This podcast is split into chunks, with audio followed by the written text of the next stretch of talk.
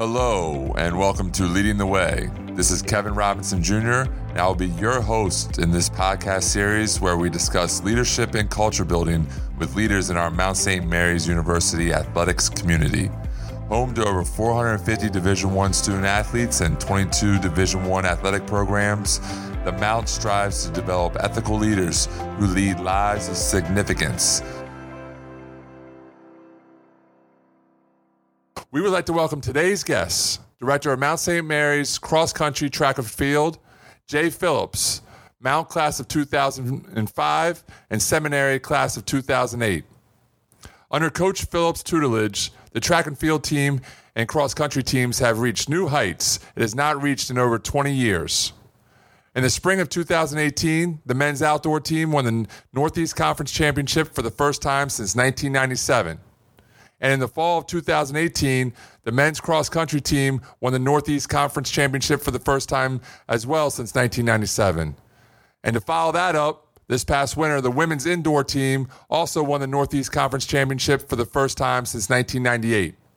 Jay, thank you for joining us today and congratulations on the recent success of your program. I appreciate it. Thank you. I'm excited to be a part of this. Nah, and we're ready to get going, and if you are, and so as we get started, can you walk us through your journey to your current uh, position at the Mount?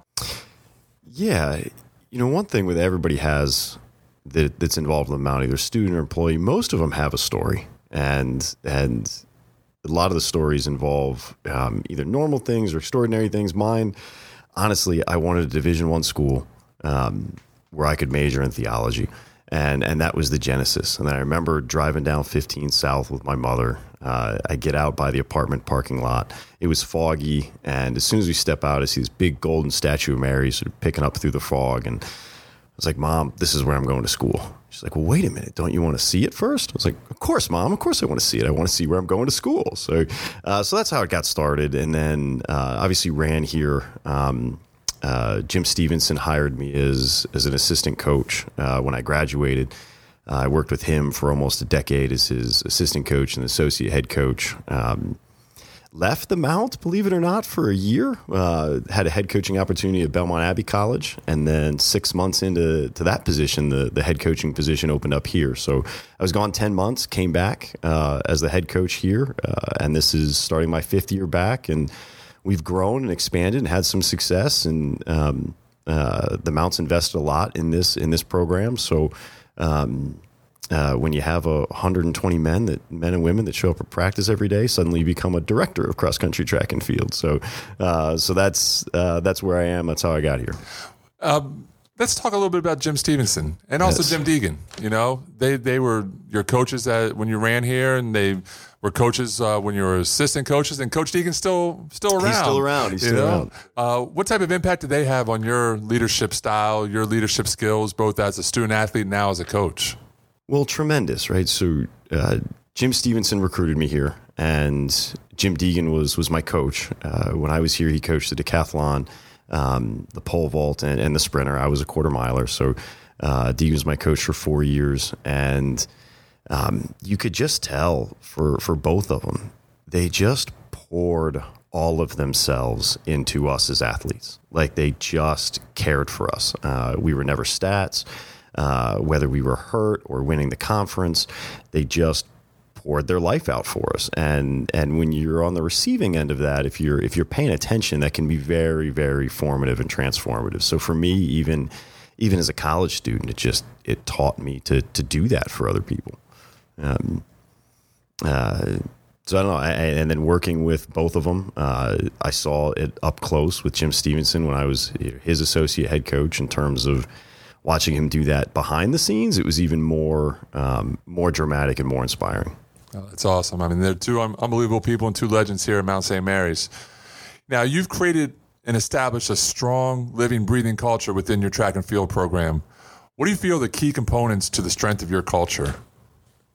You know, I get, I think about this a lot. I get asked about it every once in a while, and uh, is it too early a podcast to say the word metaphysics? Is that is that sort of? Uh, Ah, we- we like to bring metaphysics in as early as possible. Of course, great. So you know, it it uh, you know, honestly, the the, the driving force is in my mind. Um, my sincerely held beliefs and the beliefs beliefs of my coaching staff in in what we believe about the nature of sport and in what we believe about the nature of, of the human person, right? Our, our, our colleagues and our athletes. And, and ultimately that's, that's where it starts, you know, so, um, if you're going to do college athletics, everything you do from practice to your competition to your preparation, in every single present moment, it has to be about striving for that athletic excellence, right? If you're a javelin thrower, everything you've got to do is got to be, you know, trying to throw this this javelin further.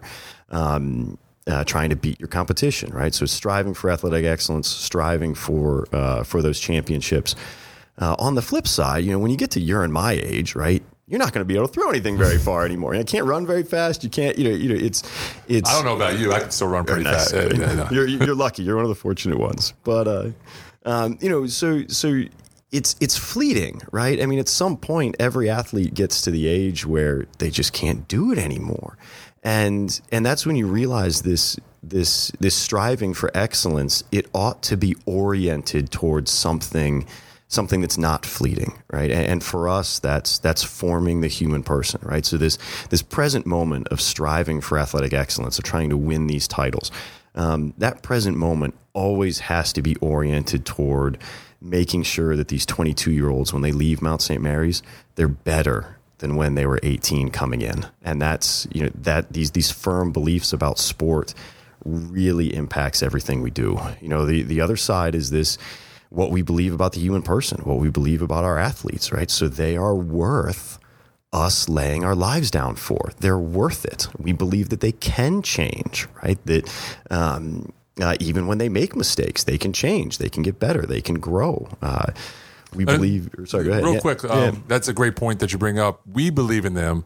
How do we get them to believe in themselves? Yeah. And I think that's a key component in leadership is getting them, empowering them to have that belief in themselves. So, what are some things that you guys do to get these 18 year olds, 19 year olds, 20 year olds to to believe in themselves and have that similar belief that you have in them? Man, it's you know some some come with it and you just sort of fine tune it. Uh, some some don't come with it at all, and so you know one aspect of our of our program is actually we we train their intellect and will, right? So every coach has this physical training plan, you know, trying to teach someone how to catch a ball or, or you know make this certain kick, or for us how to you know hit certain positions in different events.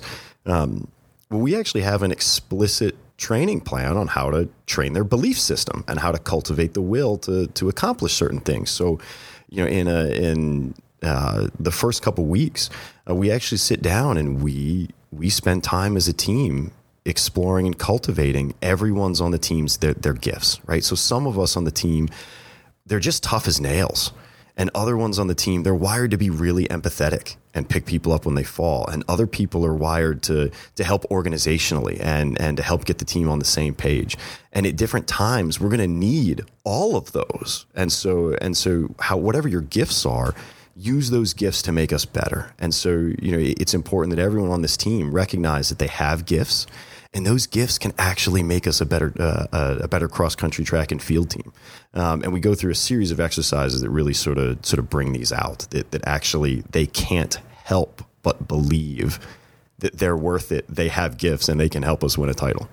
Now that's great. Now, when we get back from our sponsorship reads, can uh, we talk more about those uh, that development of the of the individual uh, through your plan? Absolutely. All right, we're going to take a quick break and uh, have our sponsorship reads. Beginning as a family owned Chevrolet dealership in 1972, Criswell Auto Group has blossomed into Maryland's largest group of independent family owned dealerships outside of the Washington, D.C. area. Today, Criswell Auto are proud to be family owned and operated business that has expanded to three locations Gaithersburg, Germantown, and Thurmont, Maryland. For nearly four decades, Criswell Auto is proud to have served many ger- generations of families that continue to shop at their dealerships for quality vehicles at affordable prices. All right, welcome back to Leading the Way with today's guest, Jay Phillips. When we left off, we were talking about the development of the individual within your program. You know, we've talked about this a lot, um, you know, in our discussions, just informally, about your holistic de- development plan for each of your student athletes. Can you kind of walk us through that uh, holistic development plan and how much that means to your program?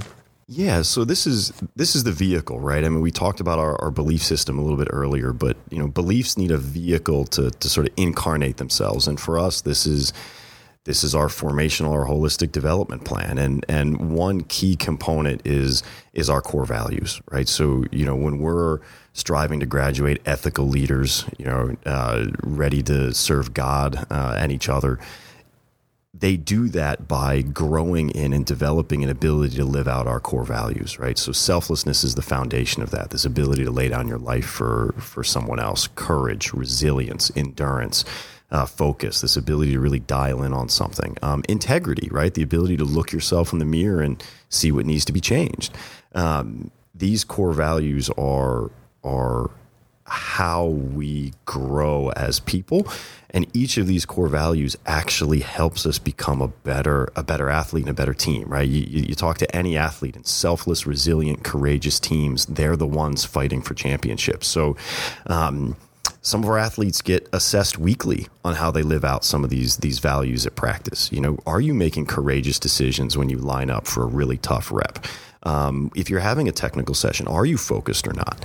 Um, the the team actually they do a peer to peer assessment every year. So everyone on the team has the opportunity to assess everyone else on the team in terms of how the how the they live these out. And it's really neat to see maybe a freshman get a bunch of C's or D's in some of these event or some of these you know assessment tools, and then suddenly junior seniors they're getting A's and B's, and you can actually see the data and the and the growth they've had in terms of in terms of their peers.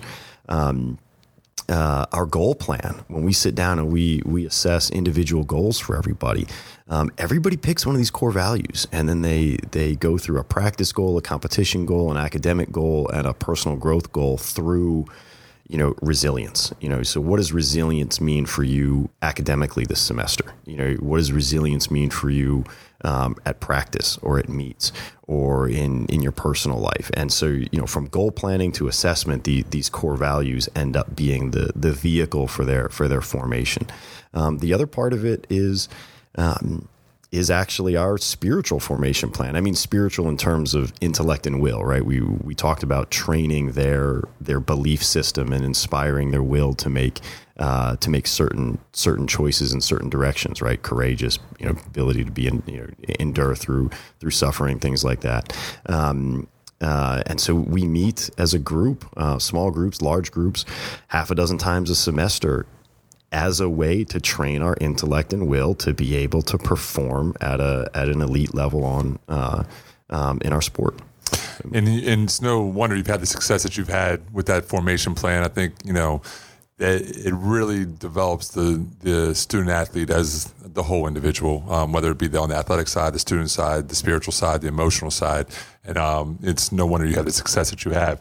Let's talk about how you adapt, though, and you know how you adapt that plan each year. You, are going to get a new crop, crop of freshmen that come in, um, anywhere from thirty to forty incoming freshmen that you have to now mold with that with the current team. And how do you how do you adapt your holistic formation plan uh, to to that those incoming group? Well, the the best way to adapt is to every year assess what worked and what didn't work, and what didn't work you just drop, right? It just it just dies. Uh, and what does work, you you do more of it, right? It, it it got a response. I mean, one of the big things we're doing this year, since we've grown so much, is each event coach is now going to lead us through that. Um, uh, that spiritual development plan. So, so instead of me um, working through it with the entire group, eighty or hundred, right? Each, each event group is going to each event coach is going to actually work through it with their smaller group. So the hope is that these conversations that we're having can actually uh, be more personal to that particular training group. So that's that's one adaptation that, that we're doing. I mean, I tried other type of assessment tools that sort of fell on their face. I tried a virtue a week type thing early on that just didn't work, so we stopped. You know, so I, I mean, I think um, uh, the biggest thing this year though is is we're going to try to get the group smaller and have the the event coaches lead them. No, that's awesome, and let's get to your the coaches that you have in your program. You know, you you have a great group of uh, of coaches from Chris Simons to uh, Maddie Middles to Josh Poole, um, even D- DJ uh, Workup uh, coming back after a strong year last year um, or two years ago. Um, you know, you have a great group of, of assistant coaches. Um, talk to me about the leadership skills you're looking for when you're hiring coaches. Oh man, I mean, I think it uh, I don't know. This it, it, it's sort of not not many things I feel like I do is is, is by the book, but honestly, I uh, at its at its heart, I need a coach that understands and has a desire to lay down their life for their team. And that can mean being tough with people at times. That can mean being empathetic and, and understanding. Um, but I, I need coaches that aren't doing this for themselves. You know, it's not to say you can't have success and notoriety and you know move on to different universities if you want to be there but um, uh, but you have to be doing this for them um, and you have to be doing this for Mount St. Mary's University like if you're doing this for yourself um, you're just you're just going to fail in this program so so ultimately the the the heart of what I'm looking for is um, is a coaching staff that understands and has a desire to to lay down their life for uh, uh, for the people they coach, and that's that's hard because I mean being nailed to, nailed to a cross hurts, right? It's it's painful. It takes it it takes courage and endurance and focus, even from us as a coaching staff, to be able to do it. But that's um, that's the starting point. I mean, from there we talk about uh, you know an ability to be an expert in your event and different things like that. But that's awesome. I, I, can say you have a world class group of uh, assistant coaches. We're going to pause right here and take another break for our sponsorships, um, and we'll be right back with uh, Coach Phillips. The award winning Federal Pointe Inn, located in the heart of historic downtown Gettysburg, offers both guest rooms and luxury suites to accommodate your every need. Truly one of the best places to stay in Gettysburg, Pennsylvania. The Federal Pointe Inn boasts a friendly, friendly atmosphere and a refined elegance that you won't find anywhere else. Their service and attention to detail has made the Federal Pointe Inn Gettysburg, Pennsylvania's premier address. Immerse yourself in the charm and rich history of this boutique hotel and book your next visit to campus and stay at the Federal Pointe Inn. Welcome back, Jay, um, as we continue along our Leading the Way podcast. And, you know, you've, you've received your master's in theology from the Mount. You currently teach in the theology department as well as in the Masters of Sports Management program. So you do a lot here on campus. Um, but we know faith is very important to you. Um, you teach it, you live it. And how has those experiences in theology and your faith in- influenced your leadership philosophy? Yeah, I mean, I, I, honestly think my my educational formation at the Mount uh, is is the driver in um, in what I do. And if some people call that a leadership philosophy, then that, I, I, I, guess that's it, right? But it, uh, um, honestly, you know, the a common critique of of you know a theology major, or master's degree, or philosophy, or other uh, other humanities is they're not very practical, and and you know I kind of laugh when I hear that because you know they're in my mind they're the most fundamentally practical. So you know having well thought out beliefs about true beliefs about the world, about human beings, how they interact with people, you know, human beings' relationship to God or the good or our purpose, right? I mean, this is this is very practical stuff, and in my life, um, I'm dealing with people all the time and I'm trying to, you know, form them in certain ways. So so having real refined beliefs about this is actually very practical. You know, so even even when we come up with a technical progression plan in terms of you know a sprinter learning an acceleration pattern right? Um, knowing about you know, a human being and how they work and how their their their body interacts with their will and mind and their belief system right? I mean this is you're not going to study that anywhere else but theology and philosophy. So you know and then certainly as you start getting into the coaching aspects that involves motivation or getting on the same page or you know getting them to to believe that certain things will work for them right i mean again i, I mean the only place you're going to study these things is going to be um, in in humanities type classes so so in my mind it's it's i feel like i have been completely practically prepared to be successful in here from uh, uh, from my majors. Um, and obviously, you know, you know, between being an athlete and my own studies afterwards, you know, you, you do you do pick up the necessary skills in terms of you know, I never hurdled, but you can study a ton and figure out the biomechanics of hurdling and, and be successful in it. So there are also practical things that you need to study, but um, I mean, there's just this direct correlation between you know the education I received here and its its practical output every day for me. You talked about relationships. How much you know, and it, how important do you find relationships to be in that leadership drive? I mean, it sounds like it's a very important piece of it. And how do you develop those relationships, those key relationship qualities to really get to the student athlete? Yeah, so it's it's. I think again, at, at its fundamental relation or at its, at its, fundamental level, a relationship between me and an athlete is is built on um, on us understanding and actually believing that we're there for each other. Like like they have to believe that I am willing to lay down my life for them, and I do that as a track coach, right? Um, and and they have to want to run really fast, um, and I have to help them run really fast. And so any any relationship is built around those sort of core beliefs, and then and then some relationships, you know, go all sorts of directions, right? Some uh, um, some end up being sort of more personal than others, and and you know, as a coach, you know, you just at least in my mind, you don't force that, right? You let the athletes decide who wants to share whatever with you, whatever, and um, uh, but you can have great relationships if you understand. You know, I'm here for you. Uh, I trust you right? Uh, I believe you, and let's go do this project together. You know, and that's uh, I just think that's the that's the foundation of it all. Oh, that's awesome. That's awesome. And now, as we wind down, give me your fondest memory at Mount St. Mary's. You've been here since 2001, and saved the 10 months you were at Belmont Abbey. Give us give us your fondest memory.